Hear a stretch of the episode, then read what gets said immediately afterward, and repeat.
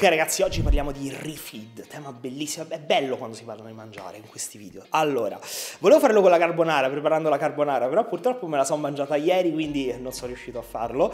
Uh, vabbè, ci accontentiamo, quindi cerchiamo di capire che cos'è il refeed, come utilizzarlo, che vantaggi ci dà e soprattutto quando inserirlo. Prima di iniziare ragazzi invito a seguirci sul nostro canale YouTube se non l'avete già fatto, ma soprattutto su Instagram sul quale siamo particolarmente attivi, quindi nelle nostre varie piattaforme. Detto questo, passiamo a parlare di pappa. Allora, innanzitutto cerchiamo di capire che cos'è il refeed. Prima cosa importante, il refeed non è una carb cycling, quindi non si tratta di una modalità di gestione e partizionamento di quelli che sono i glucidi all'interno della settimana, non si tratta di pianificare un picco di carboidrati all'interno della settimana e di scalare dalle altre parti, no, non è niente di tutto questo.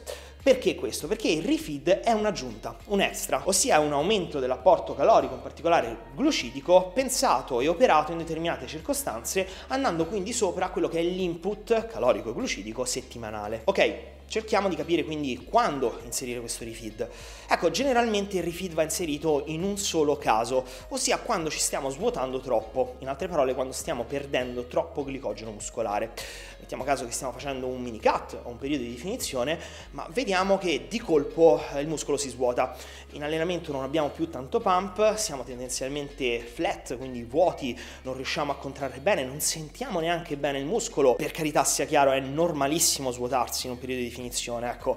Uh, però il problema qua è capire il quantum, nel senso va bene che gradualmente avremo sempre meno pump, i muscoli saranno vuoti, però magari ecco, già impostando una cycling avremo dei giorni in cui riusciremo a riempirci bene.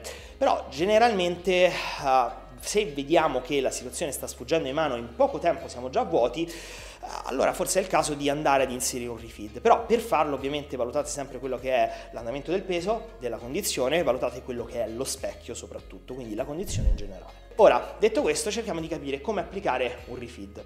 Primo punto, il refeed è prettamente glucidico, nel senso che volendo ricaricare quello che è il glicogeno muscolare, vogliamo andare a riempire il muscolo di carboidrati. Ora, una prima strategia è quella del refeed a tempo, ossia l'idea qual è? Quella di eh, andare a inserire e a fornire dei carboidrati all'organismo gradualmente, con una certa cadenza. Quindi per esempio un 0.8 fino a un grammo di carboidrati per chilo di peso corporeo ogni due ore o due ore e mezza. In questo modo che cosa succede? Che io tengo sotto controllo quello che è l'andamento della situazione. Quindi per esempio mi alleno e inizio a immettere carboidrati nell'organismo. Quindi vado a dare subito un'ottantina di grammi di carboidrati, di nuovo due ore, due ore e mezza, un'altra ottantina, ancora due ore, un'altra ottantina e via discorrendo. E valuto gradualmente quello che è il mio aspetto, la mia condizione. Ecco, l'idea è quella di fermarsi quando inizia il cosiddetto spill out, ossia inizio a sì riempirmi gradualmente, ma a un certo punto inizio anche ad appannarmi, a tirare acqua a livello extracellulare. Abbiamo parlato poco fa eh, nel video della ritenzione idrica. Ecco, in questi casi che cosa vuol dire? Che probabilmente il ventre muscolare già saturo eh, non riesce a stoccare e immagazzinare più efficacemente i carboidrati e iniziamo in qualche modo ad appannarci, quindi non li gestiamo più bene, eh, può essere che il distretto muscolare muscolare sia saturo, quindi i muscoli siano semplicemente saturi, o più verosimilmente non gestiscono abbastanza bene i carboidrati, quindi è il caso di interrompersi e magari riprendere il giorno successivo, questo perché un refeed può durare anche 2-3 giorni. Ora, il secondo caso, la seconda modalità, è quella invece di utilizzare un refeed programmato, ossia decido di aumentare del 50% i carboidrati o di andare a mangiare un 300 grammi di carboidrati, 400 grammi, insomma abbiamo una quota prestabilita e decisa in un determinato giorno, ok? E che sarà il mio giorno di refeed.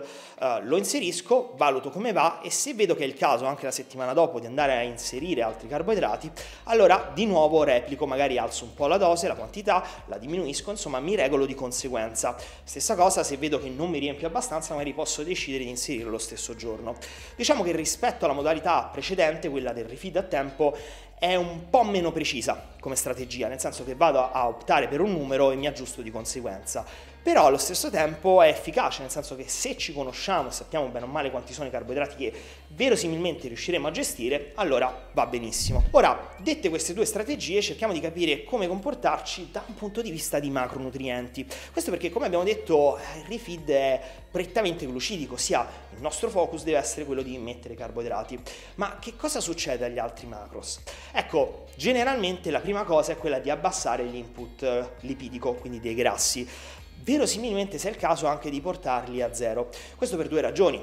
La prima ragione è che uh, quando optiamo per un metabolismo glucidico, quindi andiamo a dare carboidrati, uh, andremo ad elevare l'insulina e in presenza di insulina e lipidi che circoleranno, ossia gli acidi grassi liberi, eh, il corpo non li utilizzerà perché preferirà i carboidrati e quindi andremo a stoccarli in quello che è il tessuto adiposo, nelle riserve, ce li conserveremo e li metteremo da parte. Quindi ovviamente cercheremo di ridurre il più possibile gli acidi grassi liberi, quindi i lipidi, l'input di grassi. Ora ovviamente arrivare a zero è impossibile perché c'è una certa quantità di grassi indiretti, però possiamo semplicemente basarci sui grassi indiretti. E se facciamo le cose per bene possiamo scendere anche a 10 grammi, ovviamente è un qualcosa da tenere soltanto per uno o due giorni. Ok, seconda modalità è quella sì di tenere grassi indiretti, ma addirittura di togliere il più possibile le proteine, quindi portare alle proteine indirette. Qual è il vantaggio principale di questa strategia? È quella di uh, cercare di veicolare tutto il quantitativo calorico che noi riusciamo a gestire, magari proprio per rimanere anche in una situazione di ipoalimentazione, eh, cercando di darlo tutto a beneficio dei carboidrati. Tendenzialmente l'effetto sarà quello di riempirci di più e appannarci tendenzialmente meno. Quindi sì, sto parlando di mangiare prettamente carboidrati, quindi riso a crudo, così, a crudo no, riso cotto, senza condimento tutto il giorno. Però ovviamente c'è un certo quantitativo di proteine indirette, il nostro consiglio in questo caso è di andare ad assumere aminoacidi essenziali, quindi per esempio nell'ordine dei 30 fino ai 50 grammi, uh, bene o male durante tutto l'arco della giornata, che è peraltro una strategia che utilizziamo molto sotto gara, nel senso che proprio per evitare un affaticamento da un punto di vista digestivo, di assimilazione intestinale, riduciamo gradualmente le proteine, aumentiamo gradualmente gli amminoacidi essenziali e tendenzialmente l'atleta gestirà le ultime settimane di preparazione meglio, si appannerà di meno, ricaricherà anche meglio e quindi avremo un'ottimizzazione del tutto. Quindi niente ragazzi, questi sono alcuni spunti per il refeed, come ho detto nel caso in cui vedete che c'è uno stallo del peso che avete sbagliato le calorie, semplicemente impostate quella che è una carb cycling, rivedete il tutto. Però nel momento in cui vedete che vi state svuotando, decidete un determinato giorno di provare un refeed, quindi di aggiungere calorie eh, quasi senza contarle, ok? Quindi non serve che fate rientrare il tutto nel bilancio calorico, proprio perché il vostro scopo è quello di ricaricare un attimo il muscolo e poi continuare col vostro periodo di definizione.